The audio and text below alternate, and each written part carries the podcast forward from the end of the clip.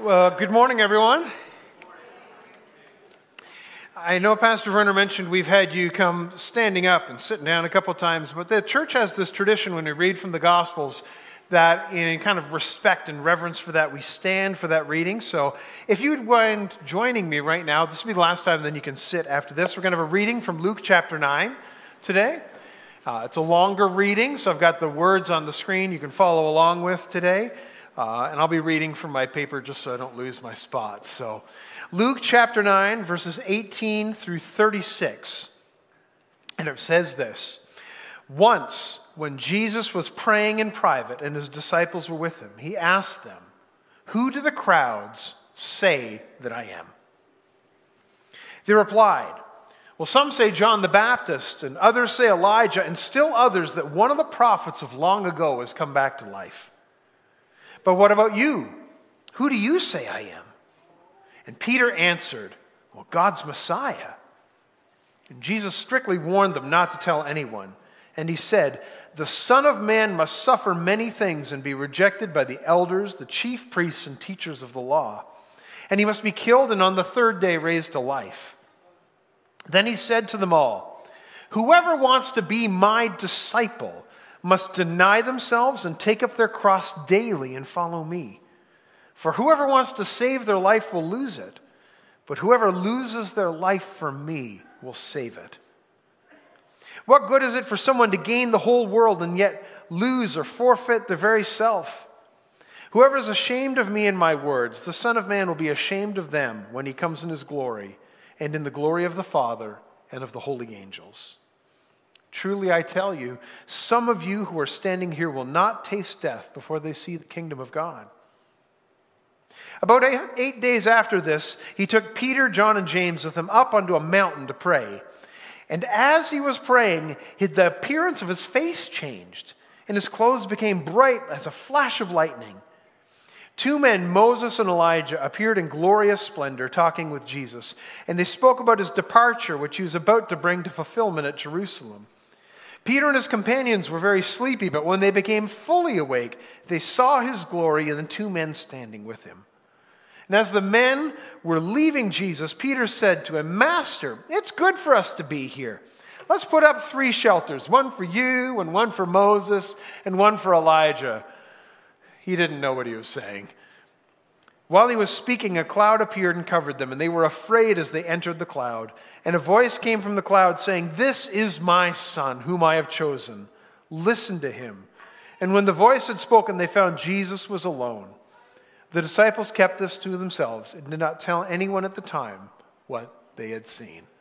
This is reading from the gospel of our Lord Jesus Christ. You may be seated.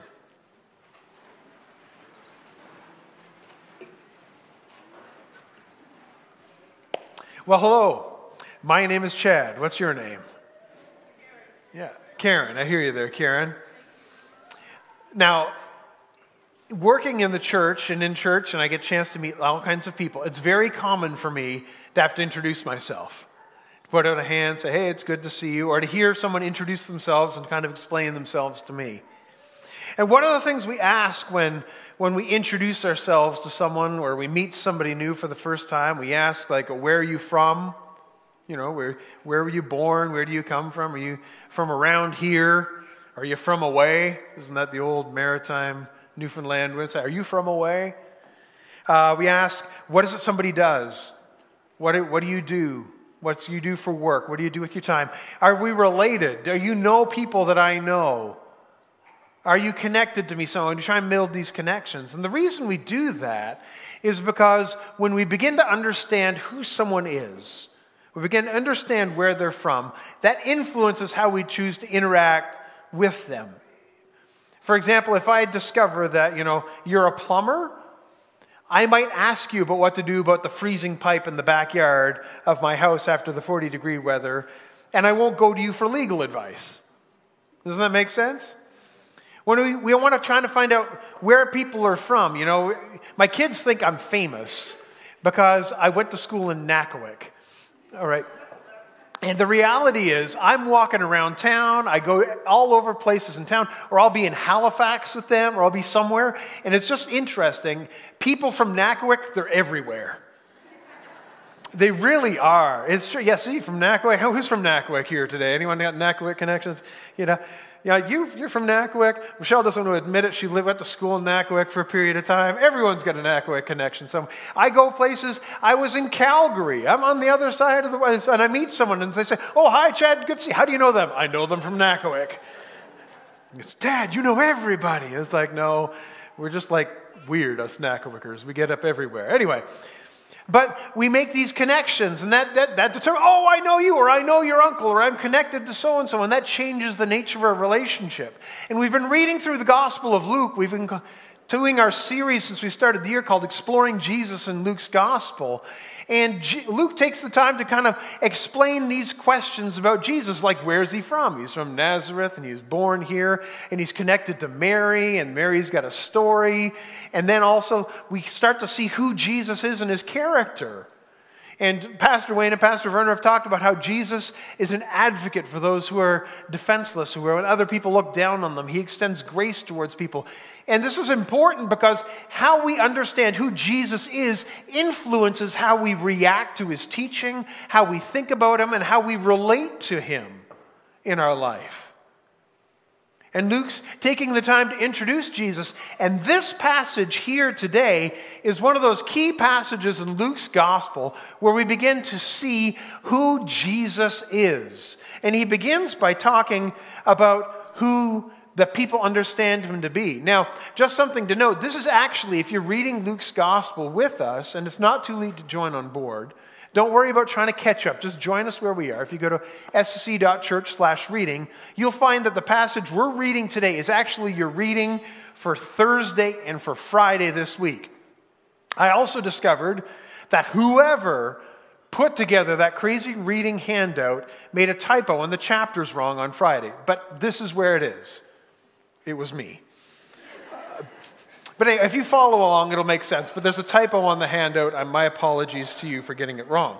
But so we take a look at this passage in Luke chapter 9, verse 19, and Jesus asks his disciples, Who do the crowds say that I am? And they say this well, some say you're Elijah, some say John the Baptist, some think you're a prophet from long of old that's come back to life. And why would the people say these things?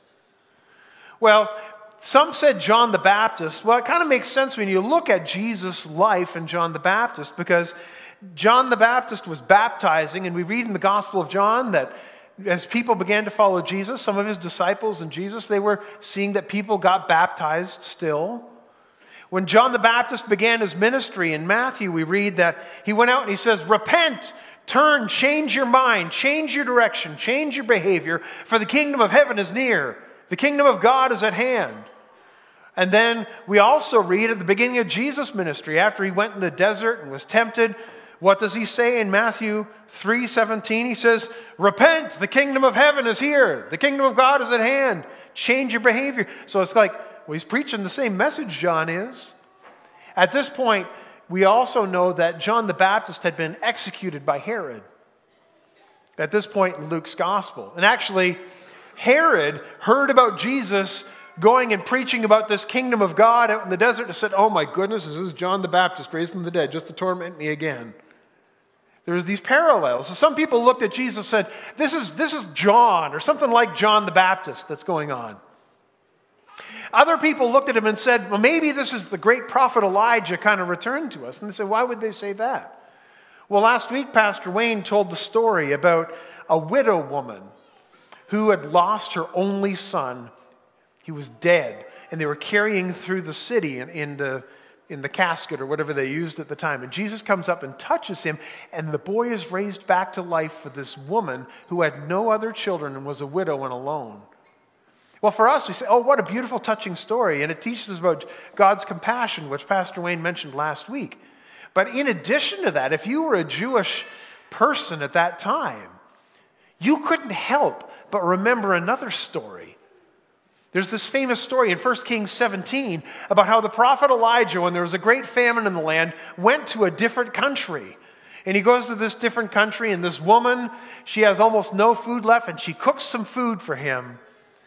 She was about to cook food for her and her only son because they were about to die. There was such a famine in the land. And God miraculously provides for them. Well, then Elijah goes away for a little while and he comes back to town. And this widow woman who had baked food for him and helped him last through this famine, her son had died. He said, What's the good of all that you had done for me when my son is dead? And what happened? Well, Elijah went up and by God's power raised this boy to life so this woman wouldn't be alone. Now, the people of Jesus' day look and say, There's a widow alone who has no one to support her, and God raises this woman's son up. Isn't that what happened with Elijah? Maybe Jesus is like Elijah. Maybe he's the prophet come back. And others said, maybe he's like one of the other prophets. He, he has this burning compassion and, and grace about him, like Jeremiah the prophet had. Maybe he's like Jeremiah. And so people are disagreeing and wondering and trying to figure Jesus out. And I just want to make a real simple observation, something that we should pay attention to. If even in Jesus' day, with him walking on the earth, people disagreed about who Jesus was, should we be surprised that people still disagree today? In that time, they shared the same language as Jesus. They were basically all Jewish people, as he was. And still, there was disagreement amongst the people as to who Jesus was. Should we be surprised that th- this farther out in time, that people still are confused and disagreeing about who Jesus is? Because if you go to our city and you talk to different people in our city today, they'll have very different views about who Jesus is. If I walk down to the mosque and I talk to my friends at the mosque and I say, hey, what do you think of Jesus? They'll say, well, Jesus, and his name in Arabic is Isa, he was a great prophet. Literally, like he is uh, one of the acclaimed prophets. In fact, they revere Mary, his mother. Say, yeah, he had a mother. Her name was Mary. She was a very righteous woman. Very righteous woman. But he is a great prophet. But, but you know, he, they, those Christians, they, they, that crucifixion thing, they didn't get that story quite right. I don't quite agree with that and I don't quite agree with that resurrection stuff, but we believe he was one of the great prophets that spoke of God. If I go to the, the Hindu temple or talk to my Buddhist friends, now, Buddhism and Hindu teaching were around before the time of Jesus. So they didn't, you know, they didn't prophesy or say things about Jesus, but his impact is so great that Buddhist and Hindu teachers and writers have written about Jesus and said, you know, he is a great wise man. In fact, someone say he was even an enlightened teacher. So that's the perspective they have on him. If you talk to people who have a more secular worldview, some of them will say, Jesus, that's a, that's a great term to use when I'm really frustrated. That's the extent of what some people think. And others might have learned or thought some other things, say he's a good man or he's a great teacher. He talked a lot about not being judgmental. Or some people just say, Jesus, he's just irrelevant. Who's that? What? I don't know much about Jesus. As I said, we shouldn't be surprised if there are contradictory and different views about Jesus today. So, Luke, when he's trying to introduce us to who Jesus is, he starts by, you know, telling the story about how Peter shared See, Jesus turns and says, okay, the crowds are confused. People disagree about who I am and what I'm about. So, what do you say I am? What do you? You're the people who are following me, the people who are around me all the time. Who do you say I am? And Peter says this He says, You are the Christ of God, depending on your translation, or as the translation I had for you today. It says, You are God's Messiah. All right, so what does that mean? See, in the years between the writing of the Old Testament and the New Testament, the Jewish people saw things in Scripture and they used this term Messiah and its term Christ or Christos in Greek, that's the translation that we use in English for it, as a designation for a future person that would come, a Messiah who would be sent by God to restore Israel's independence, to bring God's reign and to restore God's righteousness among the people. And the word Messiah literally means anointed, meaning you would take oil and anoint someone. And this idea of being a chosen one means that this time of anointing would be something that would be done to someone to signify that they're being chosen as God's king or being chosen as a priest. So the Messiah or the Christ means anointed because that person is the chosen person who will restore God's rule and restore God's righteousness or the way of being God's people again. And people had debates in Jesus' day. Some people thought there'd be two people. Some thought that there would be a king who would be one person, and then there'd be a priest who'd be another person, and together they would come. And some people said, no, it's going to be one person, but there were debates about this. And Peter says, You are the Christ of God. You are God's Messiah. And Jesus looks at him in the Gospel of Matthew. It doesn't say it in Luke, but it says in Matthew, it says that he says, You're bang on. This is not just words you're speaking, this is revealed to you from God. You're right. I am that Messiah. I am the promised one.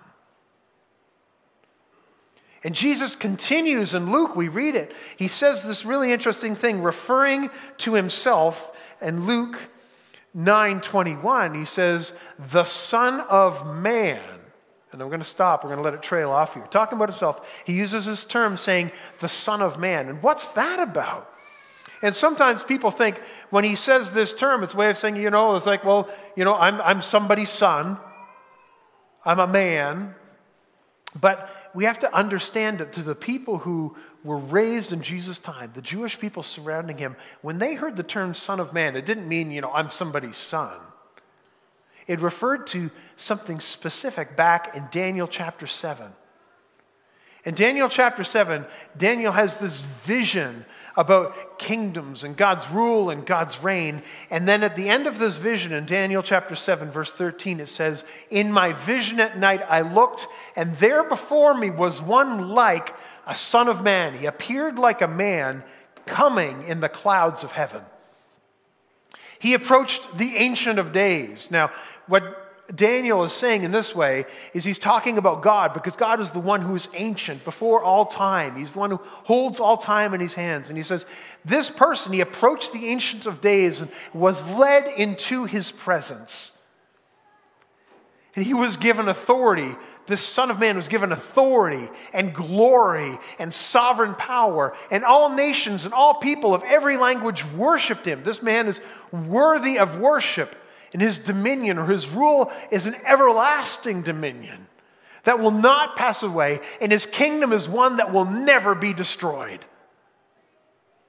So, Jesus, after Peter says, You're the Messiah, you're God's Messiah, you're the chosen one of God, he picks up this and says, You're right, Peter, the Son of Man, which refers to me. That's who I am. This term doesn't refer to being a person, it refers to being worthy of worship and identified with God and one who will rule in the kingdom. And then, and then what he says, Jesus does something that like scratches the record. He says, referring to himself, he says, the Son of Man must suffer. The Son of Man must suffer many things and be rejected by the elders, chief priests, and teachers of the law, and he must be killed and on the third day raised to life. And for those who've been raised in the church, maybe you haven't been, but if you have been, you've heard the story of Jesus and that he dies and is crucified. But this, for Peter, who is sitting next to Jesus, would just be dumbfounding. It's like, wait a minute. If, if you are the Messiah or the Christ, the chosen one who will restore God's rule and restore God's righteousness to people, who will put things right. If you are the Son of Man, the one who will be one who will rule a glorious kingdom, who's worthy of worship, who has been given dominion, authority, and power, must suffer? That's not how this works in Peter's mind. In the Gospel of Matthew, Peter actually takes Jesus to the side and says, You've been reading your Bible wrong, Jesus. You don't know what the term means. You're the Messiah. You're, you're not supposed to suffer. That can't be. And we, as, as believers, or, and those of you who might not be who are looking at this, but you might look back and say, Isn't there a passage in Isaiah that talks about a suffering servant, one who will suffer for his people? But, you know, we look back through the cross and see and understand things there. But to Peter, like that was not part of the equation for what a Messiah does in Jesus' time. We can read back and see that now, but nobody was going around, you know what we really need? We need someone to come around here and die and suffer for us. This is like, no, we need to someone kind of kick the Romans out of town and get the people who are kind of a little corrupt and hanging out with the Romans in the temple to kind of get their act together and get God's kingdom working the way it should be. And we, or me, I, I can't speak for you, I don't know what you do, but I'll tell you what happens with me sometimes. I look at Peter and I'll tell you what my attitude is like, oh, Peter, if you only knew what we know now. And I, and I feel honest that sometimes it's like, oh, I've got the benefit of all this knowledge and I, I know how God's plan works. And oh, Peter, if you were only like us now who understand these things fully. But I think we're more like Peter than we'd like to admit. We're more like Peter like we, than we'd like to admit. Because here's the thing sometimes I tell myself, I know what God's will is and what God's plan is for my life. Don't you? God's got a good and beautiful plan for my life. And astonishingly, when I write out what I think God's good and beautiful plan for my life is, it amazingly bears a great resemblance to my wants. It usually does not involve me suffering.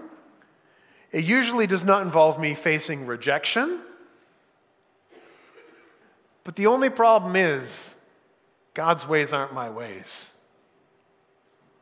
Peter had it all figured out. Oh, Jesus, you're God's Messiah. You're God's chosen one. That means you're going to do X, Y, Z. And I know how it works because I can read it in the Old Testament, I, which wasn't the Old Testament, it was just the Bible to him. I can go to the Bible and I can see your perfect plan and I can connect all the dots. And Jesus says, Yes, Peter, you're right. I am God's Messiah. I am the chosen one of God. I am the Son of Man that was foretold, and I'm going to suffer. And Peter's like, Wait. Uh,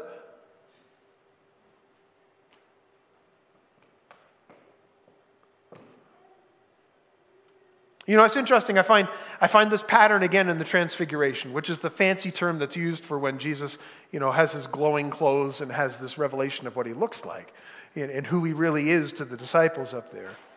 And it's really interesting because in Matthew, Mark, and Luke, the story of the Transfiguration, when there's that moment when God reveals who Jesus is to his disciples, happens at the same spot in the gospel. Right after Jesus says, I'm the Messiah and I'm going to suffer, this moment happens for each of them.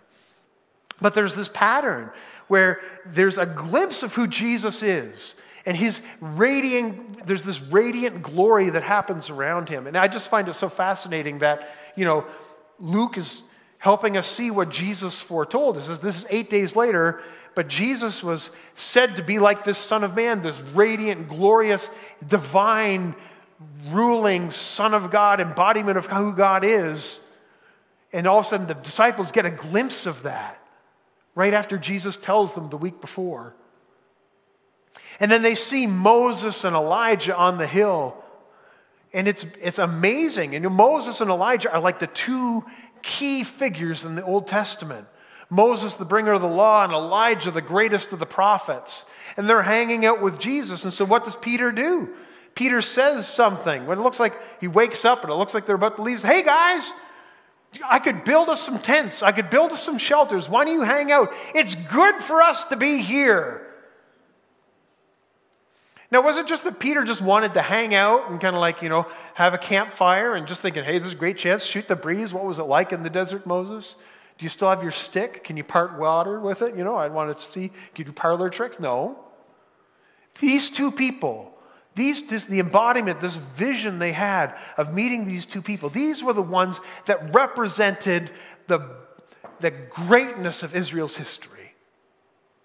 And Peter, I, I, believe this myself, that Peter, thinking if the role of the Messiah is to put things back the way they should be, then this is a sign of He will restore us back and take us back to what we should be. So these guys should stick around. It's good for them to be here. We're going to bring the kingdom in now. Go, I've got a plan. We're going to see, you know, the priest and the prophet. We're going to see the law come back. Things are going to be right. Let's build shelters and let's see, let's see the kingdom come. He didn't know what he was saying. And then the cloud comes down and says, This is my son Listen to him. And then they see Jesus standing alone because Peter's great plan to see the old things brought back, to see God restore things the way they would be, was not God's plan. Jesus was God's plan. Jesus was God's plan.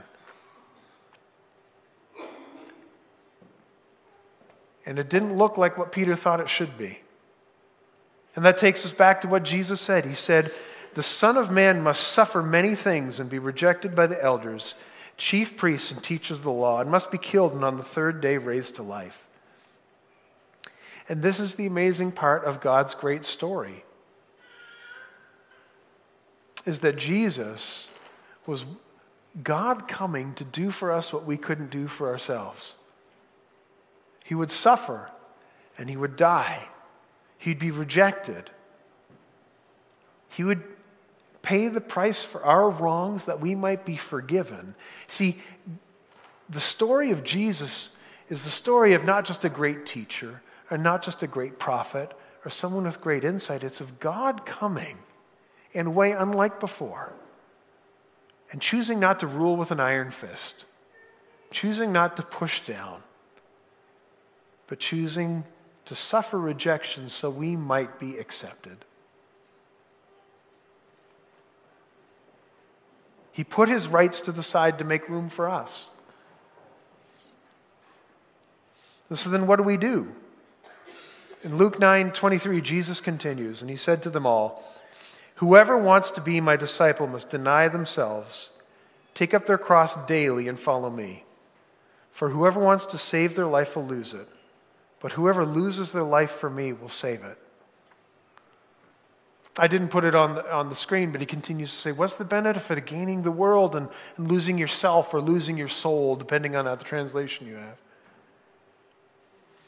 And I was looking at this verse, and I, I was thinking about this verse a lot as I was getting ready for today. And actually, as I read it, something struck me that, that I'd never really thought about before. Because what often when I'd read this verse, I would read this verse and think about the whole point of this verse to say, I need to be self sacrificing, or I need to be ready to take a burden, or I need to care less about myself. And, and there's elements of that that are helpful to understand. But really, what really caught me was the part I underlined today was take up your cross daily and follow me. And here's what really struck me today to share is that the call to take up our cross and follow Jesus is not primarily about choosing a way of suffering, it's about choosing to follow Jesus and be with Him. It's about being with Jesus. Jesus says, He's inviting us to say, Would you follow me? And it just so happens to be that the Jesus path is the path where people misunderstood him and people opposed him and people killed him. That's not happening to me today, at least, thankfully. But, but Jesus was saying this He said, if you choose to follow me, in the same way the crowd doesn't understand who I am, there are going to be people who don't understand who you are either but follow me. If you choose to follow me, there will be sacrifices that I make out of my love for others. And if you follow me because of your love for me and following me, as I go and I make these sacrifices, you'll have to make sacrifices too, but you'll be with me.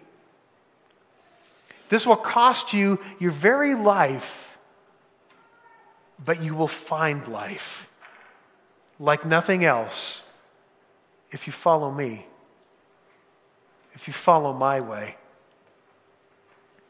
On Thursday night, I was here for the Hub, which is our middle school and high school ministry. Great group, great group of young people. Uh, and Edison Demiakiak shared a fantastic message. It was really good. We were talking about anxiety um, and dealing with anxiety, and it was just really good. And he, he made a point that was just oh so good. He says, Often when we talk about anxiety or about our problems, our desire is just for God to take our problems away, to take our anxiety away, to take our issues away. And it's not to say that God can't heal things and change things in a moment, because there are times that He does. But what God promises for sure is He will walk with us through everything. The greater issue here is that we are walking with Jesus and knowing He's walking with us. That's why we quote Psalm 23 say, Yea, though I walk through the valley of the shadow of death, I will fear no evil. Why? Because you're with me. Your rod and your staff, they comfort me. As believers in Jesus, as people who Jesus says, if you want to follow me, if you want to be my disciple, you must take up your cross daily and be with me. So God is trustworthy even when things don't work out the way we want, or when we sense that rejection that from others that Jesus experienced, or when the healing doesn't come the way we want, or when our good and perfect plan doesn't come out the way we think it should because God's plan is different than our own. If we follow Jesus with our cross, we will discover that we find life, and it's not about because us being so great that we take a cross, but no, it's because we follow the one who has paved a way and showed us the way to live that brings true life, is the way that is with Him, that will entail suffering, that will entail rejection, that will entail problems, but will also give eternal resurrection life now and forevermore. He gives us a promise. Will you walk with me? Will you walk with me? I am the chosen one. I am your hope. I am your deliverance. I am your peace. But the path doesn't always look the way you think it should because it's the way of my life. You see, the command to take up our cross and follow is a call to be with Jesus, knowing he leads us to true life, to real life. Today, I want to stand before you and I just want to say, say this. If we look in Luke's gospel and we look and say, How can I understand who Jesus is? What's he really about? Maybe you're here today and, and you're like the people in the crowd. Or maybe you're like Peter. You say, Who? And Jesus is saying, Hey, who, who do you say I am? Or what do you think I am? Or what are people telling you I'm like? And maybe you've heard different answers. Maybe you've heard some of the answers I shared from culture. Maybe you've heard other things. Maybe you've just got your own plans. Jesus, in this passage, reveals that he's God's chosen one. And God affirms it with this miraculous moment in his life. He is the chosen one. He's the one who saves, who offers new life, but not just by promising you a bed of roses. He says, There will be hardship if you follow me. But if you follow me, you'll find life. And I prove it by walking it out first, by leading the way first, by rising from the dead. God affirms who I am, that I can offer life to you. So if you're here today and you don't know what to make of Jesus, I'm going to pray, and I'd invite you to say, Jesus, I might not get everything right, but Lord, I want, I want to trust you, Jesus, with my life, and I want to follow you because I think you're, you're where your life is. And if you're somebody who's known Jesus for a while and Here's the thing Peter knew Jesus for a while. Maybe God wants to unmuddy our thinking a little bit and realize that some of the things we don't think should be happening might be things God is calling us to walk through with Him and to trust Him with it. So today I want to close. I want to pray for you before we go and trust that God might be able to speak to your heart today. Let's pray. Lord Jesus, we come before you today and we thank you for what Luke did in recording this amazing piece of your life in the Gospels. Lord, today I just want to begin with people who might be confused about who you are, Lord. Jesus, in this passage, you clearly affirm that you're God's chosen deliverer. Lord God, you even bring down a cloud and have this vision and affirm again, as you did at Jesus' baptism, this is my son. Listen to him. God, may we listen to you and understand that, God, you are the chosen one. You are God's son. You are, you come down. And you chose to suffer and die. Not to rule with an iron fist, but you come to extend grace and forgiveness and show us, God, that the way forward is not the way of power, but it's the way of service and the way of humility and the way of forgiveness. God, may you help us to turn to you with our own brokenness and, say, and receive the forgiveness you offer us. And then, Jesus, I pray as we receive that gift, we'd also hear your invitation, your command, even to say, if we want to be your followers, we need to take up our cross. We need to be willing to deal with the rejection and suffering that comes, God. But also know, God, that it comes with the promise that we'll find real life. God, I think of the people that I've seen that have known you for years, God, that just have real life in their eyes. Real life pouring out of what they do. They give life to others, God. May we be the people who have your life because we've been willing to lay our lives down just to be with you. Fill us with your grace and hope. Help us to follow you each day, we pray. In Jesus' name. Amen. Amen. Next week, we're going to be looking at how Jesus teaches us to pray. I pray that you'll come back and join us for that. But today, may you find Jesus as you follow him out these doors and know that whatever you face, he will walk with you if you choose to follow him. God bless you.